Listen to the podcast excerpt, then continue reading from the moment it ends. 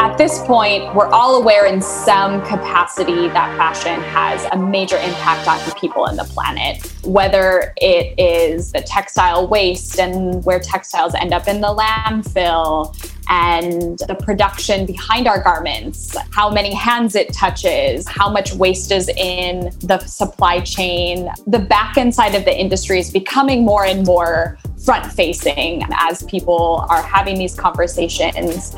You know, the industry is definitely responsible for a really intense amount of global carbon emissions and the industry itself is built on that single use where you buy something, you wear it a couple times, you throw it away. And that has been the model for the last few decades. And it continues to accelerate negative impact on our water, on our resource usage, on just so many elements. And Fashion Revolution is really working on trying to create more awareness around the data, which is something that more and more people are needing because there's still a lot of mystery. It touches so many people, it impacts women, it impacts countries all over the world. And we're just starting to really pressure the conversation around what is the impact of fashion, and we need to take it seriously. In 2013, the Rana Plaza disaster, where a building collapsed and killed 1,000 garment workers and injured more than 2,500 in Dhaka, Bangladesh, spurred global outrage. The catastrophic event inspired fashion and design professionals Carrie Somers and Orsola de Castro to create Fashion Revolution, an international nonprofit organization spanning over 92 countries dedicated to mobilizing citizens, industry, and policymakers through research, education, and advocacy work. In the United States, Fashion Revolution USA's mission is to bring thousands of stakeholders and volunteers across the fashion industry and textile supply chain together to help create an inclusive U.S. fashion system that conducts business ethically, regenerates the environment, and produces responsibly. Fashion Revolution USA has activated citizens across the nation to stand up for garment workers' rights through campaigns like hashtag Who Made My Clothes and legislation like SB 62 in California to enforce fair labor practices. I have been obsessed with the organization for several years, and it was truly an honor to sit down with Fashion Revolution USA's Director of Education and Global Programming, Kathleen Grevers, and Director of Operations and Community, Ashleyn Przedwiecki, to chat about the industry challenges like textile waste and labor malpractice. Grevers and Przedwiecki also share what we can do as global citizens to advocate for fair labor and sustainability in the fashion industry. Check it out. Hello, and welcome to a fashion moment. I am so excited to have the folks here from Fashion Revolution. I've been following their work, their advocacy work, and, and all of the amazing initiatives that they have going on for the fashion industry to hold us accountable. I mean, there's so much going on. But, anyways, we'll get into that. I would like to introduce Ashleyn Przedwiecki. Did I say it correctly? and Kathleen Grevers. Please introduce yourselves and, and tell us what you do at Fashion Revolution and why you decided to to be a part of this. And maybe we should like, I don't know, talk about what Fashion Revolution is. Thank you. Um, so Ashleyn and I, we work as um, director levels within Fashion Revolution USA. And um, so I am from the Boston area. I started with Fashion Revolution when I had received um, a research grant to travel into other countries and understand uh, fashion education. And the research grant took me to three different continents. And throughout those three different continents, all I kept seeing was Fashion Revolution, nothing that I saw here in the US.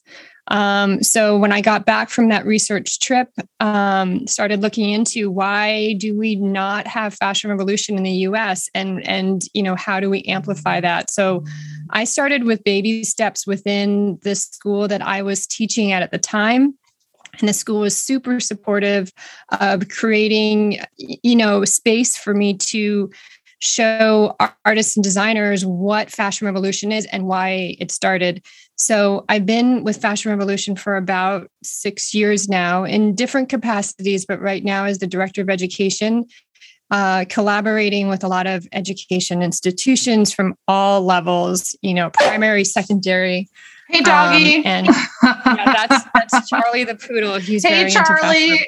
Charlie. Charlie's a part of the team, you guys. He's totally.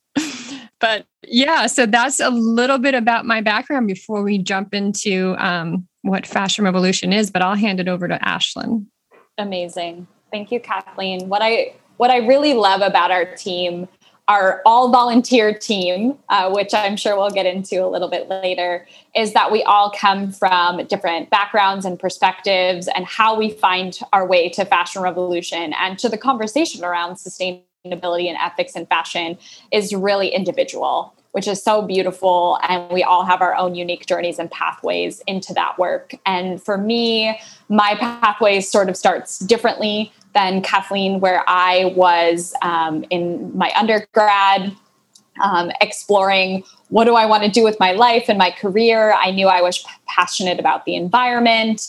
I cared about social change. I also was highly creative. Um, and so when I was pulling all of those elements together, I found all of my majors aligning at the intersection of social justice, um, environmental education, and design and uh, costumes. And what I ended up discovering was that there were a lot of complications at those intersections around textile waste and um, issues in fashion and design, and that these communities weren't talking at the time.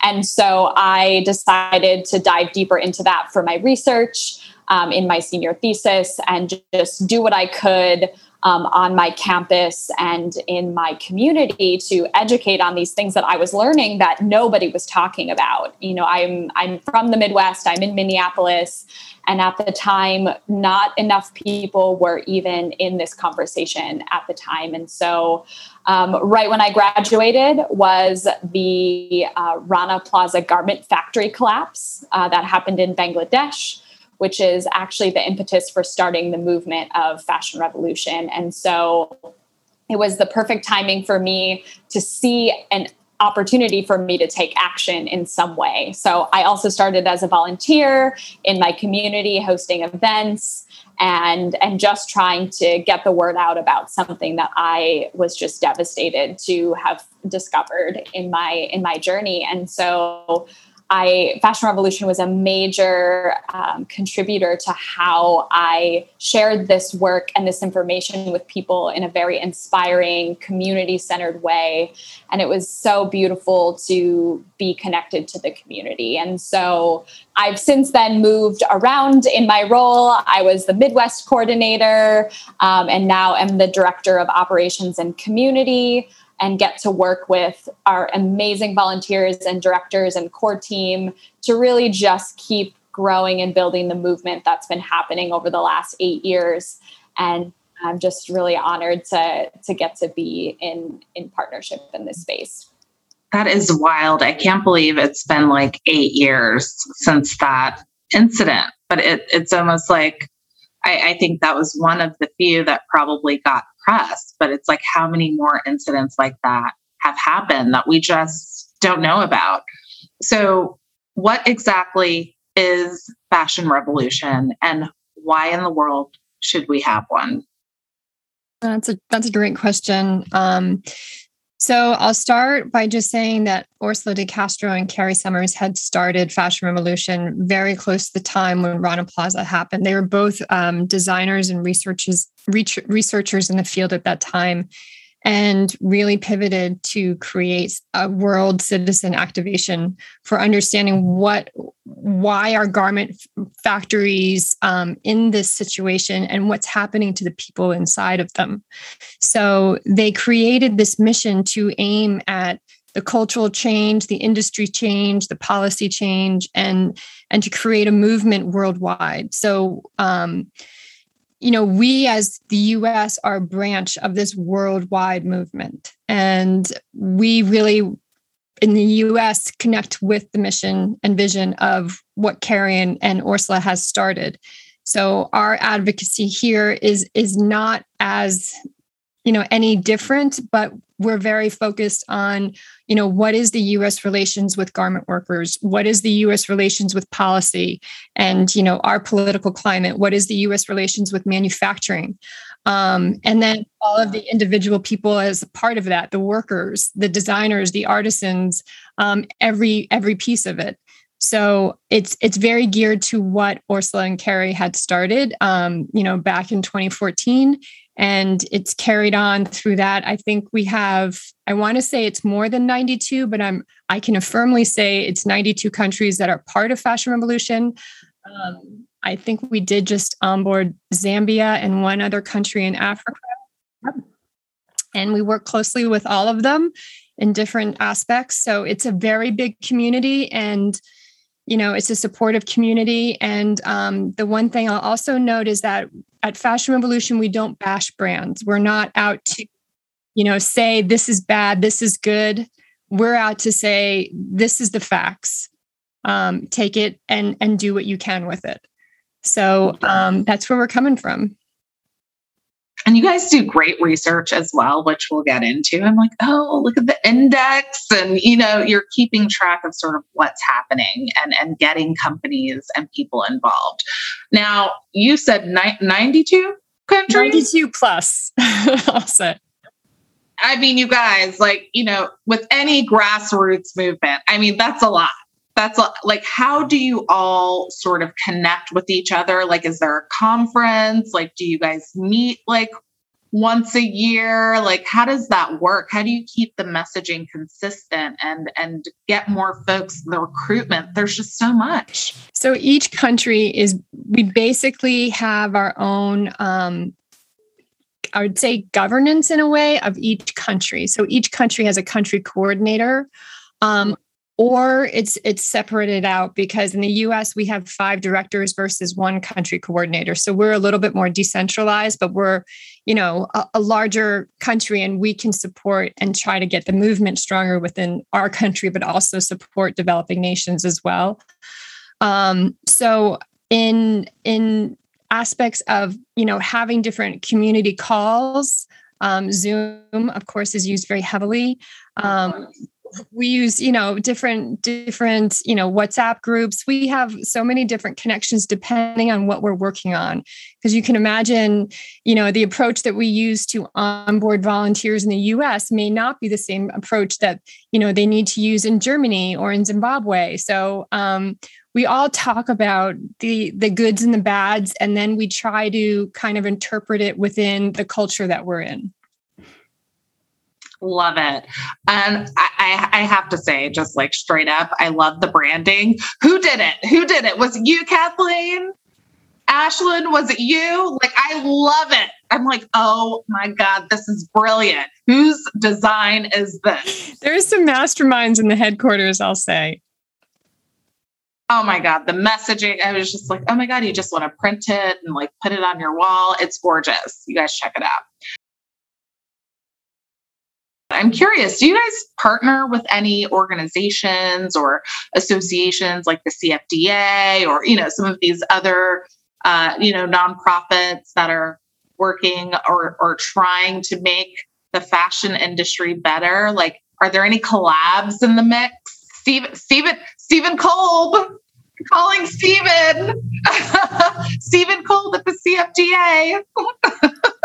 yeah, I, I I think that fashion revolution as a global movement, and then as Kathleen so beautifully said, um, you know, all of the different countries, I partnerships and collaborations are a core component of everything that we do. as a mostly volunteer run organization outside of a few um, different countries in the HQ, you know, we rely on each other and that collective action and just the the shared um, wisdom of others. And I think that comes in the form of research initiatives and the global um, HQ often leads incredible partnerships with British Council and yes. Close campaign and Canopy and all of these incredible, you know, other NGOs and grassroots movements. And then in the US, we have our own partnerships and and communities. And then even in every city, individuals and city leads have their wow. own partnerships and collaborations. And what's beautiful about this work is that we recognize that we can't we can't do it all ourselves and that we yeah. need each other to make these shifts and that the collective wisdom is where the innovation happens. Absolutely. And so we really want to see this open source movement mm-hmm. um, where all the resources are out there. People can interpret them. They can take them. They can make them their own and and really drive the changes that are needed in their own communities um, and within their own partnerships. And so that's what i really just is so motivating about this work is that it is for everyone and everyone has yes. a role and partnerships and collaborations are the only way that we're going to shift the changes that we need. Yeah, absolutely. And I'm curious, the volunteers are are they mostly students or do you have a mix? I I mean, I'm sure there's some that are from other industries. Like what like who are your volunteers at Fashion Revolution? Kathleen, do you want to speak to the global um, sure, sure. So the the global volunteers are really people that are come from many different aspects. So yes, the majority is from um, design and artistry, but we have some really strong people within manufacturing too. Um, and the onboarding of more, you know, of the data centric, of the policy centric, um, you know, aspects. We you know in the US we we gear towards a lot of people who want to be a part of fashion revolution in any capacity. So um, i chariot the student ambassadors and help them with you know what they want to do on their university or college institution. I work with high schoolers i work with middle schoolers um, you know we're trying to engage more with parents. So you know, those volunteers are pretty a full breath. Yes. Woo, Gen Z. Yeah. Go Gen Z. I tell you, they're they're not playing games. They are not. Gun control, climate, like we don't have time. Mm-mm. I love it. I love it. Well, you know, many of us were horrified by the recent climate change report. And, you know, this year, the World Economic Forum identified fashion and its supply chain as the planet's third largest polluter after food and construction. So, in what ways, like, does fashion sort of you know, fashion production negatively impact the earth. Like, I, I, think people are just like, huh? Like, some people are like, huh? Like, what are you talking about? I think people forget about the production part and like the manufacturing part and just focus on the design. So like what what's causing all of this? Well i i can start with um, just the the broader conversation around um, fashion's impact. I i think at this point we're all aware in some capacity that fashion has a major impact on people and the planet. Um, whether it is you know the textile waste and the the you know, where textiles end up in the landfill and um, the production behind uh, behind our garments, um, how many hands it touches, how um, how much waste is in the the supply chain um, development, and just the back end side of the industry is becoming more and more front facing um, as people are having these conversations you know the industry is definitely responsible for a really intense amount of global carbon emissions. And the industry itself is built on that single use where um, you buy something you wear it a couple times you throw it away. Um, and that has been the model for the last um, you know few decades, um, and it it continues to accelerate um, negative impact on um, on our water, on our resource usage, on just so many elements. And and Fashion Revolution is really working on trying to create more um, awareness around the data, which is something that you know more and more people are needing because there isn't there's still a lot of mystery. Um, you know, even the the conversation around fashion being the third largest polluter or the second or all there's just a lot of there's a lot of miscommunication because there isn't enough research and development into this space because I think sometimes fashion isn't taken seriously as um, a global um, economic engine, and it is. It's so powerful.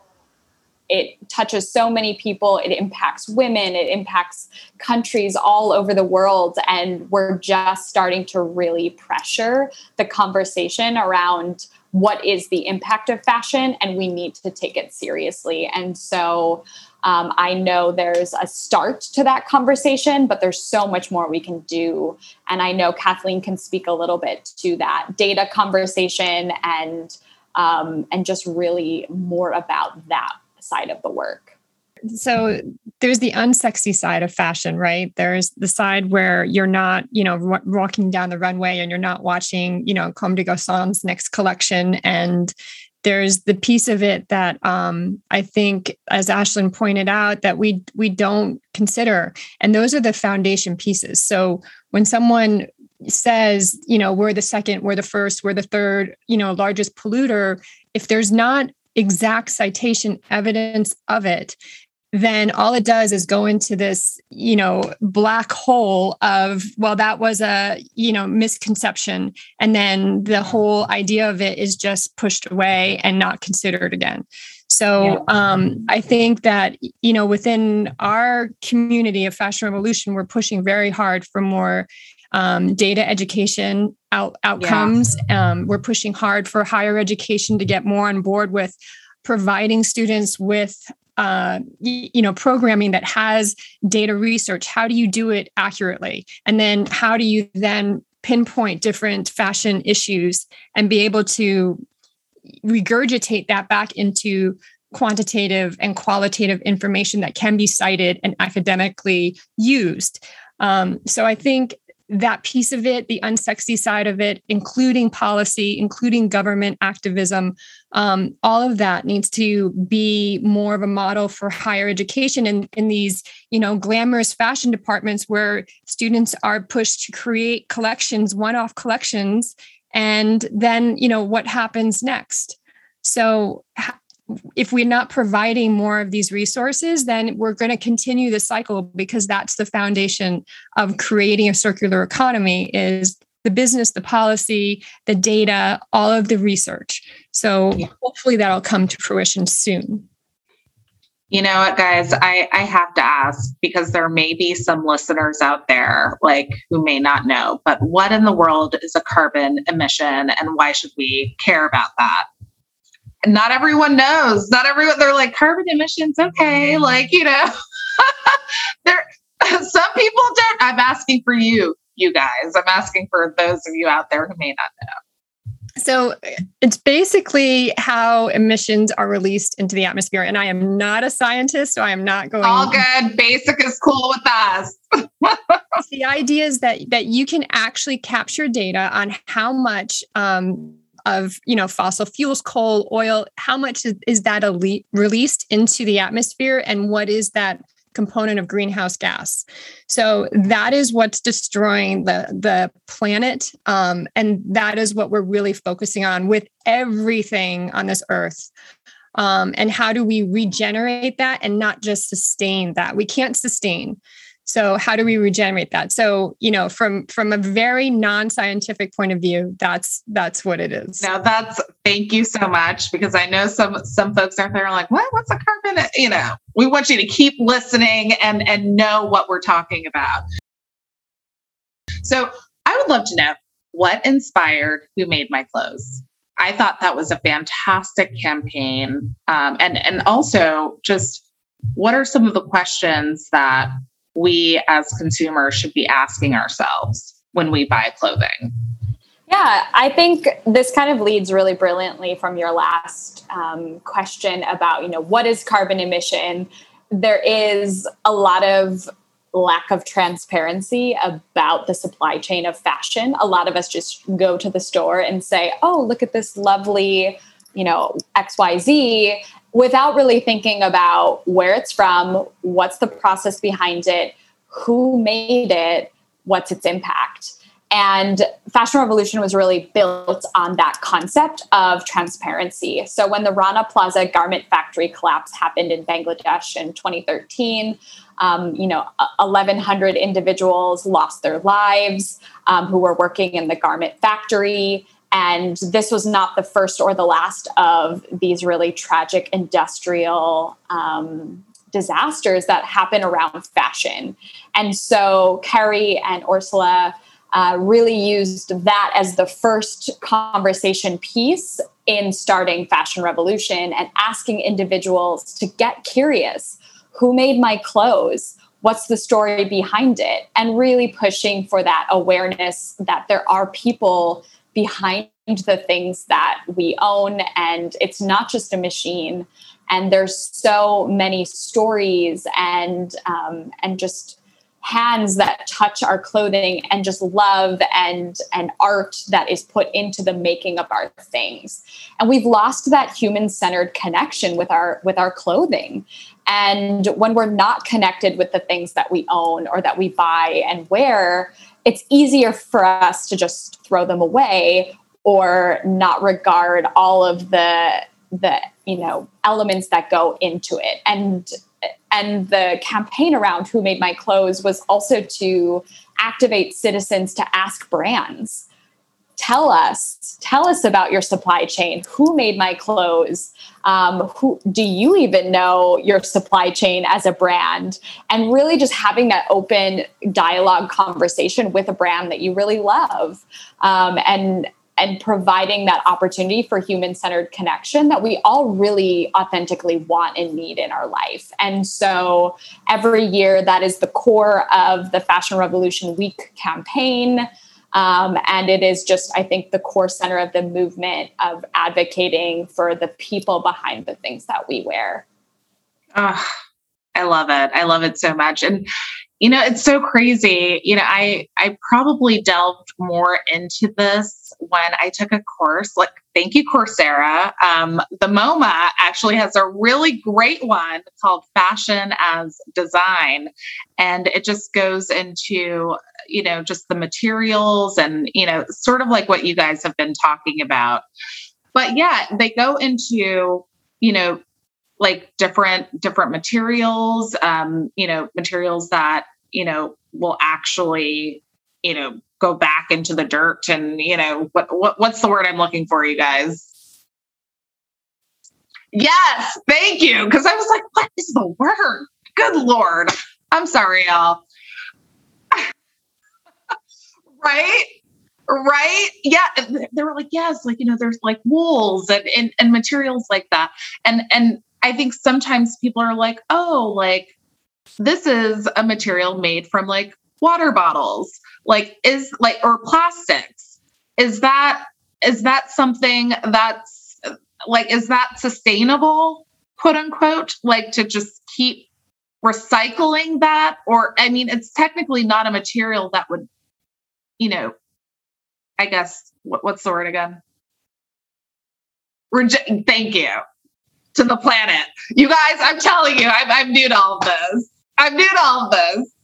that's why that's why we're having this conversation. We we want it to be accessible and things that we can learn about and share together. Like it's very important to to be open. Like, what is that? Help me understand. Yes. How can we figure this out together? So no, shame. I love it. No shame. No shame. No shame. But I'm just like, I mean, does that make sense? And then I was like, should I focus on more natural materials like, you know, the cottons and and the wools and, you know, things that come from the earth? Like it just I don't know. So it really got me to just thinking about that overall. Um, even if something was coming from a sustainable brand, I was looking at the actual material and what it took to make that. And I think that sometimes, like you mentioned, Kathleen, sustainable gets thrown around a lot, sort of like greenwashing things like, hey, you know, we made this one change in the supply chain.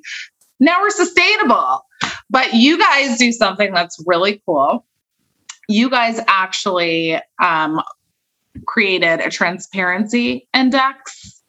So I'm sure the reason Kathleen and I paused is that um, the the we um, is really focused and centered in um, the global headquarters in the UK for the tr- Fashion Transparency Index. So we at Fashion Revolution USA have not we don't have our own fashion transparency index report although we would love to work on that so kristen you got to help us with that mm-hmm. um, but yes there is a fashion transparency index report that comes out every year that our hq leads on so beautifully and brilliantly um, and really just prioritizing the mission of fashion revolution that transparency is a key component to pushing for the changes that we need but back to the you know greenwashing conversation transparency does not equal sustainability. It does not equal you know fair labor and all of these things but it is a part of that process of un you know unraveling and demystifying what is happening. And so it's really focusing on um, analyzing and ranking 250 of the world's biggest fashion brands and retailers and talking about their public disclosure. So, their transparency what are they talking about? What are they sharing on the areas of human rights, environmental policies, impacts within operations and their supply chains? So, it's really just looking at public disclosure, transparency, um, governance, supply chain traceability. So it's it's very highly data driven and research driven around um, what is happening or what what is transparently happening. That's awesome. I mean, they do it for so many different industries now. So why not fashion, one of the largest industries in the world? So I will definitely include a link in the show notes for you guys to check that out. Now I have to ask, you guys come up with really cute like names for things and the branding's on point. So what what are fanzines? What's a fanzine? I want a fanzine. They're, they look so cool. What are they? Yes, fanzines. We yes, we love the the concept of a fanzine, which is definitely something a zine ha- many industries use this, um, using it as a tool for uh, communicating the mission.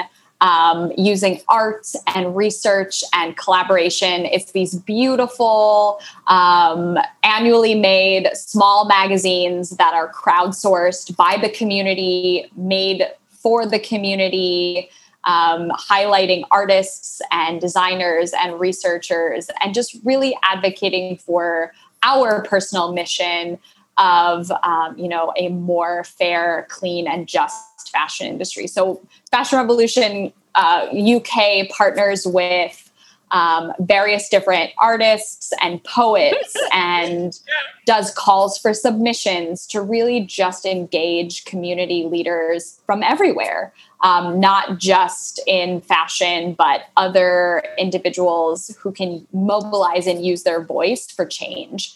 And then to just really create these beautiful, inspiring pieces that you want that you want to share with your friends, that you want to share with your communities, that you want on your coffee table, um, and really just use those as conversation pieces uh, for the mission that we're also rooted in. And so we love our fanzines. Yes please go and check them all out um, and maybe create your own or you know get inspired write a poem yes. do some research make a piece of art um, do a craft whatever whatever you are moved and called to do that's what a fanzine is for uh, i love it so much i love it um, now i'm currently in the washington d.c area in the us and I know that here, at least, there are several lobbyists and associations that advocate on behalf of very large, you know, companies.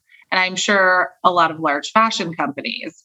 So, you know, I'm just curious. I know that um, you have a, a team that handles this, but um, are there any sort of like legislative hurdles that are currently um, that your organization is currently experiencing on the Hill? I know it can be pretty intense, and and dollars dollars push a lot of things, not only here, but just around the world.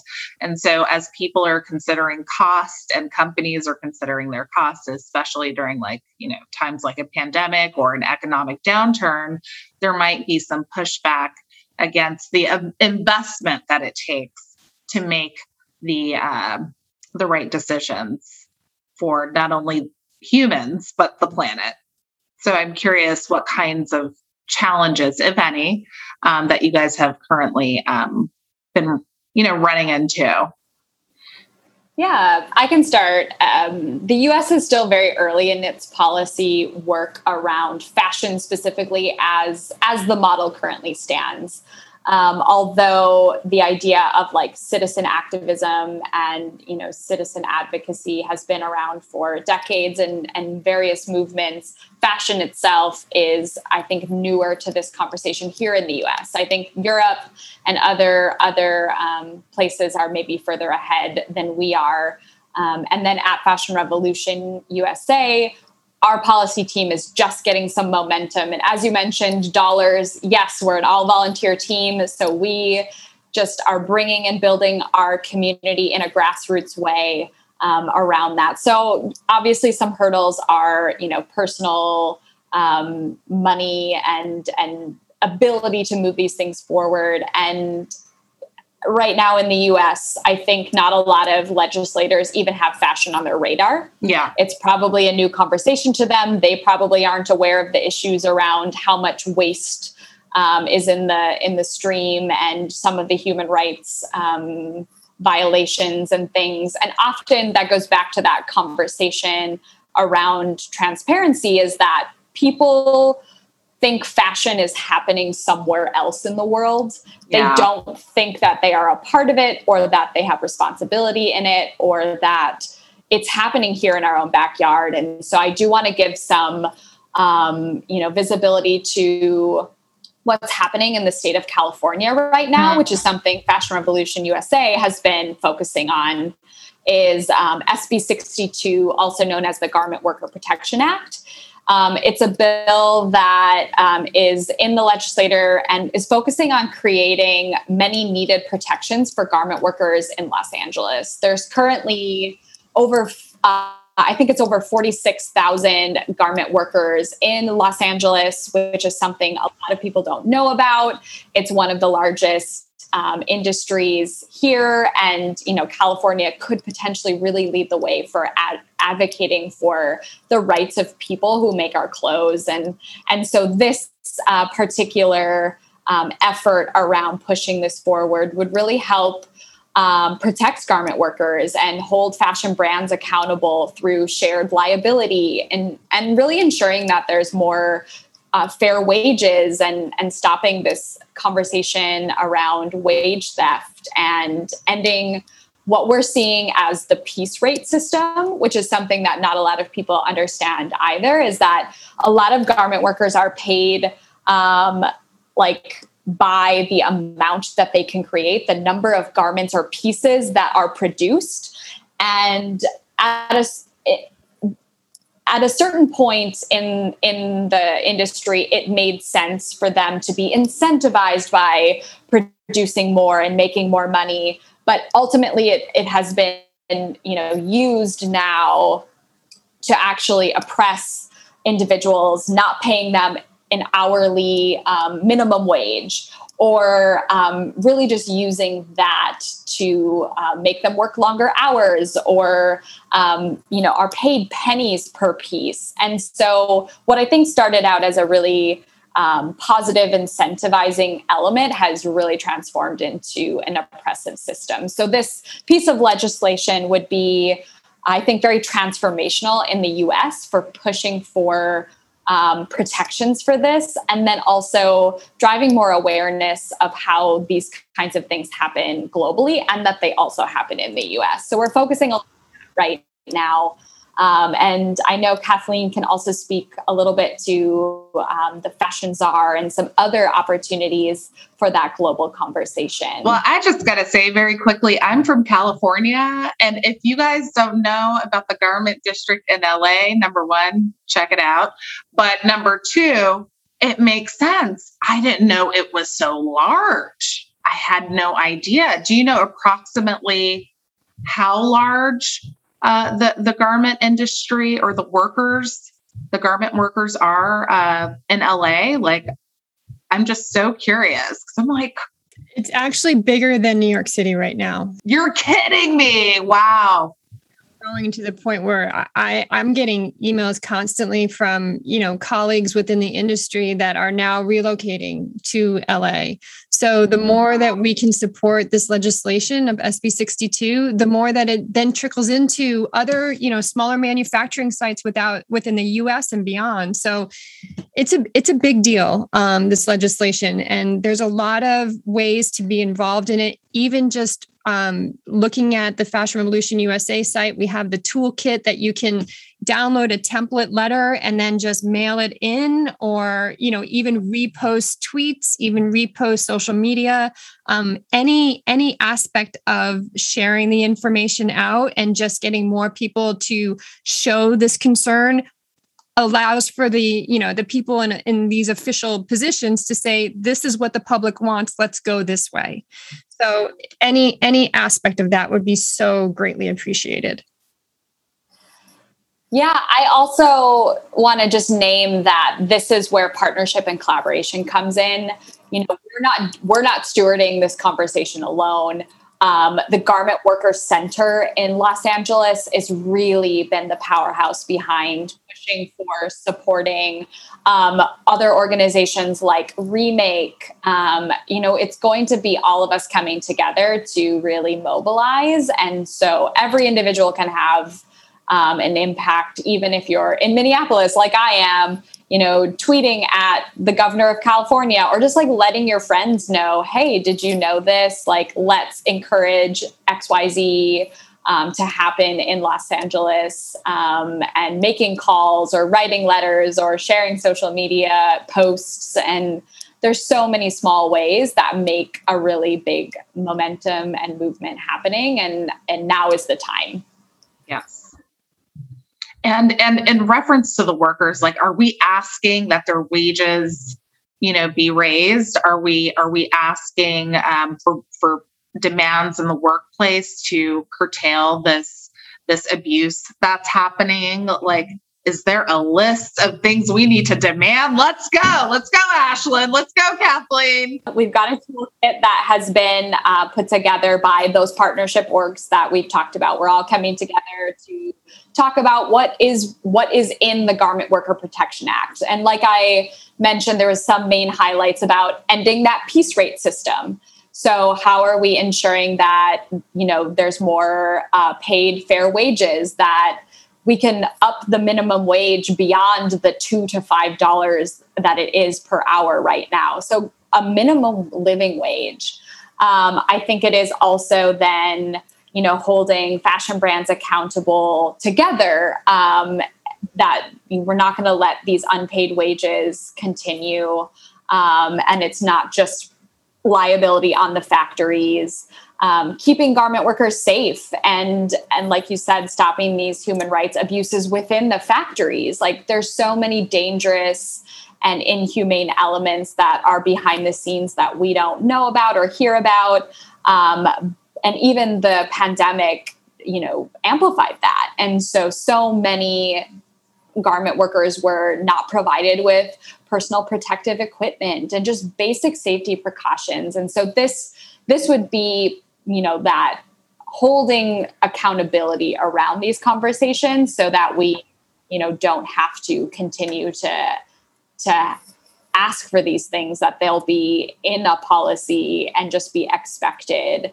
Um, and so i think there's a lot of um, opportunity for us to do that. And you can read even more um, in our toolkit in uh, in and around the Garment Worker Center. There's videos and behind the scenes um, documentaries that remake has made. It's really just it's all there um, if you're ready to dive in and just um, you know start exploring.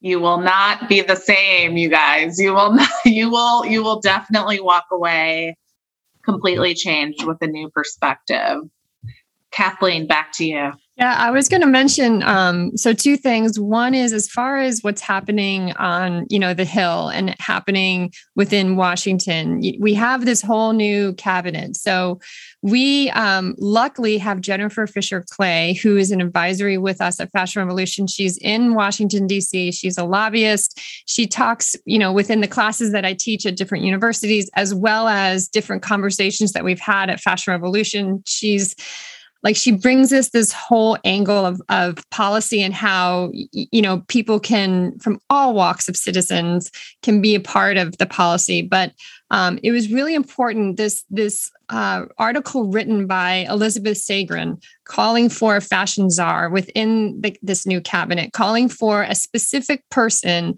on the hill that is you know, giving some validity, as Ashleyn also put, that fashion doesn't have a value in many people's uh, mindsets. So it gives validity, but it also gives like these legislation pieces just the understanding of how large the fashion industry is. And I mean, if you look at the people who even die cut the buttons and you know where does the thread come from where did what are the farmers dealing with it's an enormous industry. So if if we could have that one person or maybe two, but let's go for one for now, um, on the hill directing these conversations, I think that we could get a much stronger foothold into getting the regulations, but also getting the support needed for all the actors and roles within the industry. Wow, I that would be amazing. And thank you for that update. I'm like, ooh, we will be including her in the notes as well. So anything we can do to support her her efforts here in the DC area and just around the nation, we will look into that. Um, you know, really quickly on the worker front, um, is there a large percentage of these workers, at least globally, that are children? Is child labor still a factor in some of this? Absolutely. Absolutely. When we when we talk about when Ashleyn mentioned transparency, when you talk about transparency, um, transparency means in some ways that when you're creating, let's say you're creating a fashion collection, and then you say to this person who has this this factory that will produce your garments. And you say okay i'll sign on with that fac- fac- factory if if that factory is inundated with a lot of production they then outsource it. And then it can even go to that factory being inundated. So they then outsource outsources so then you know this collection that was maybe you know had every responsible action is all of a sudden not seeing where their garments are being made or you know who's making them. Is there a child involved? Is there a child even involved in the farming? And and in the farming of fibers but to that point there's a whole nother piece of how this works and how you know families are either needing to be together where the child does need to be with the parents at these worker sites and how is that supported by what the manufacturing is doing so it's a big question, Kirsten, I'll tell you, because there's some, you know, ethics on both sides of it. So we have to look at it from a very large lens, and it could be a whole nother discussion. Oh my God. I know. I'm like, ah, I had to bring it up. I had to bring it up. I have two little ones, and I just could not imagine as a parent. But, you know, I also know that, you know, depending on your situation, you're just like, okay, we got to work and, and make money for food and do what we got to do, you know? Well, yeah, think think about COVID. We're doing everything yeah. from home. I have three children too, three and you know they're good, coming. Kathleen, you look good, girl. Three Jessies. you know, trying to get through yeah. this whole COVID thing, but you have to work and manage your kids. And if you're on a farm, you're doing the same thing.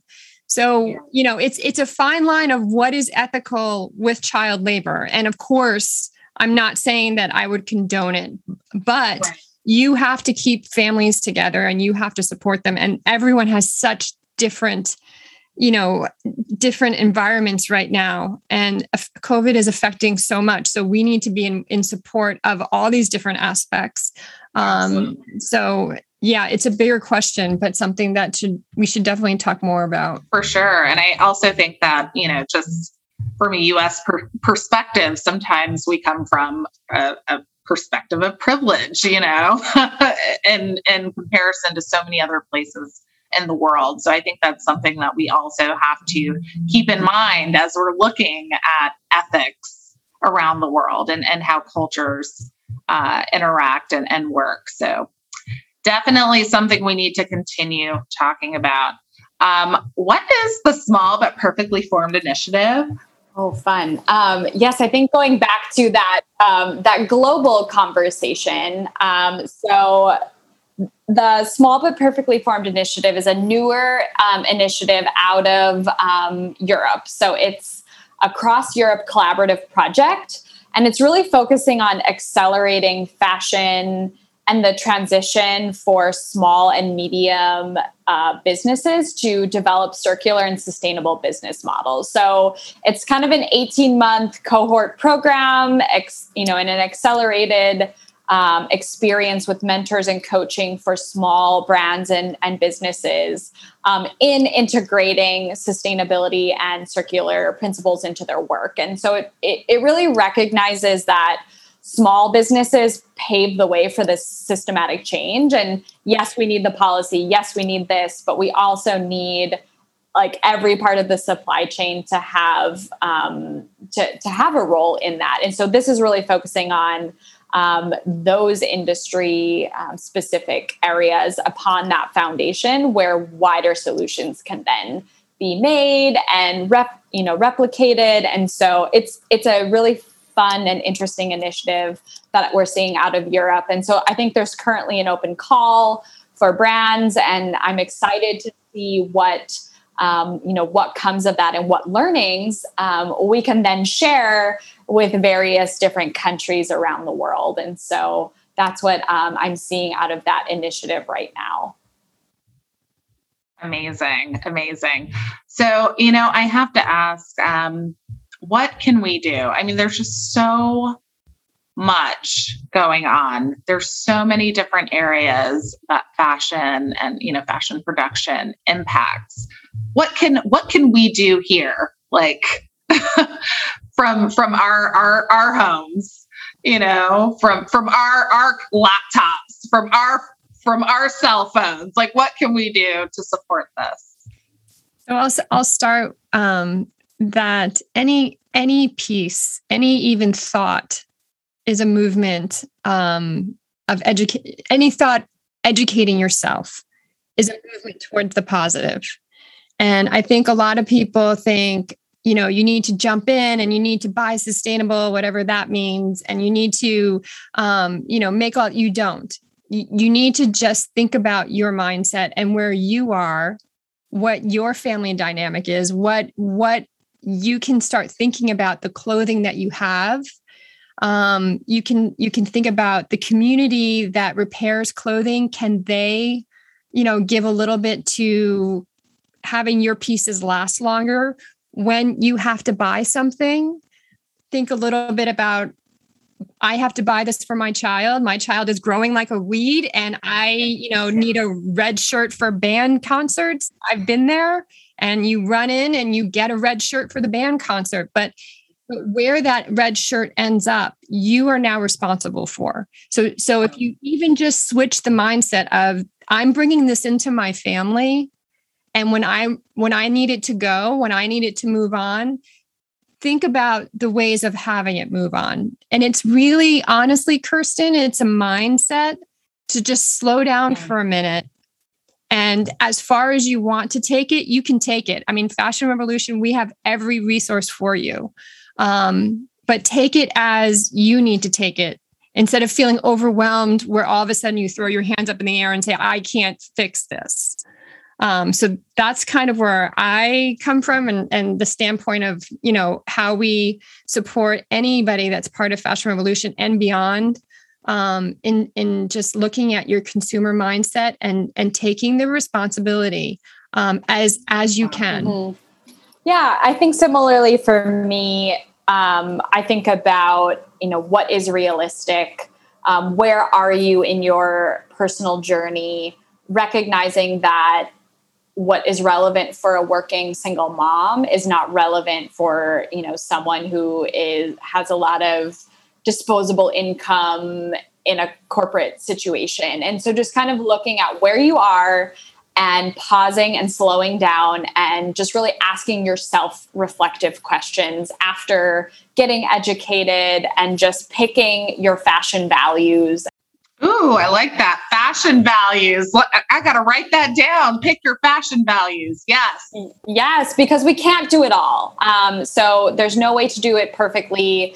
Um, there's no way to, there's no right and wrong around this. It's just making it, you know, realistic for you and buying less, buying thoughtfully. Um, and then to, to really, for me, push for not just asking the question, where can I buy or how can I buy differently? But it's more, how can I live differently? Wow. And that is also getting more active in the conversation on holding brands accountable, getting more active in your community, um, talking to, feeling comfortable talking about policies that need to change. And, and that is something that I think we all have shied away from. And and I think the pandemic in the last you know 2 years have really pushed us to see that we actually really do have a strong voice.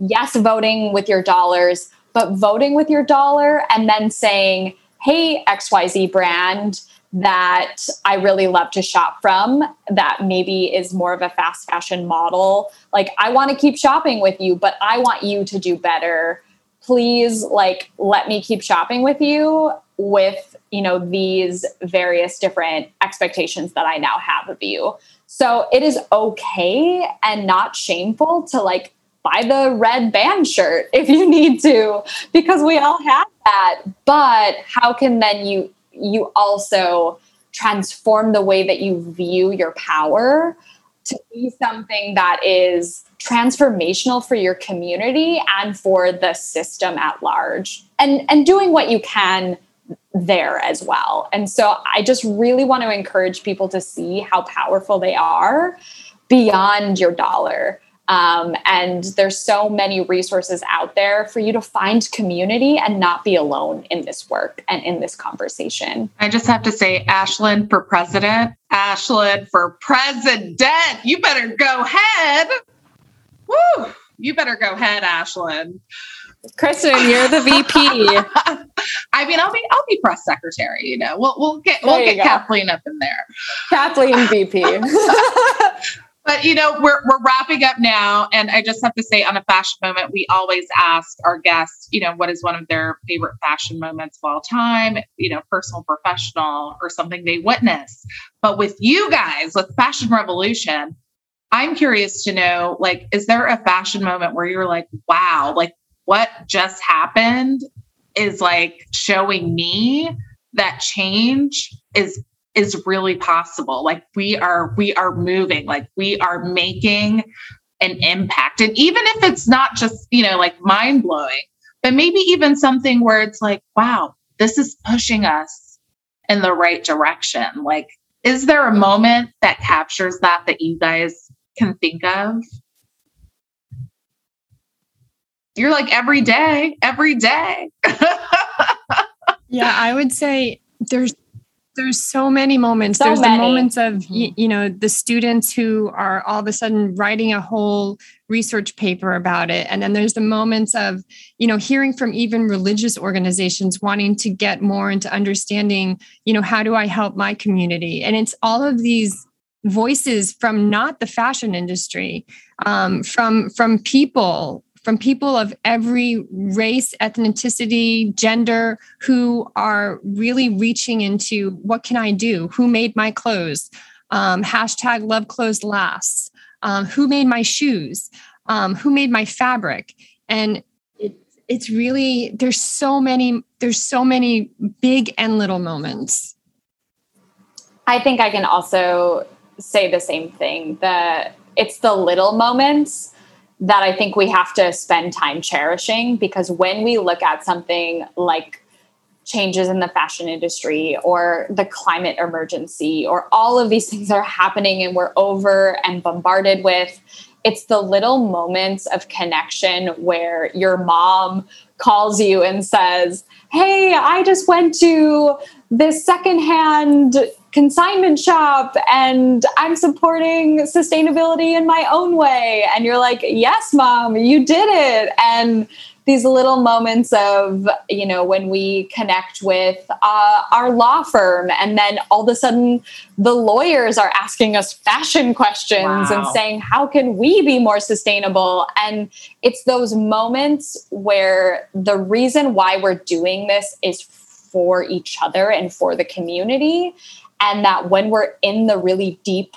hard, dirty, messy work, that is where the real magic is happening is the collective community and the reason why we're doing it all. So I have to constantly remind myself the process is part of the transformation and a part of the reason why we do it. So I hope we all find those moments in this work um, as honestly maybe the most impactful and the most meaningful. Ah, ah, beautiful. Thank you so much for being on the show, you guys. Like, I, first of all, I could talk to you guys all day.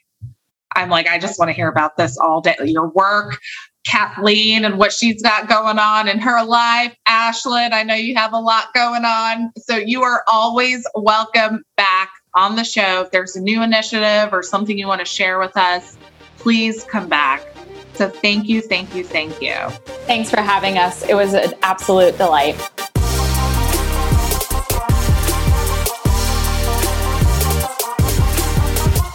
Thanks so much for joining me for this week of a fashion moment.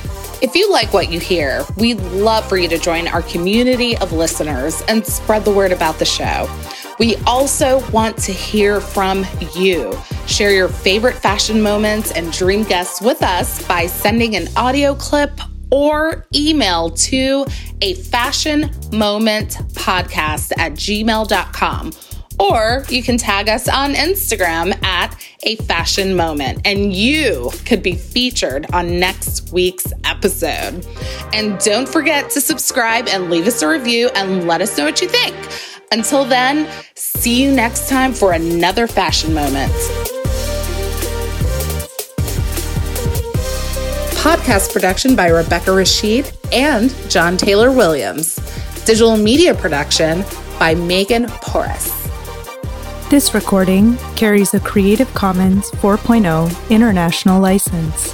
Thanks to Patrick Patrikios for their song, Hot Coffee.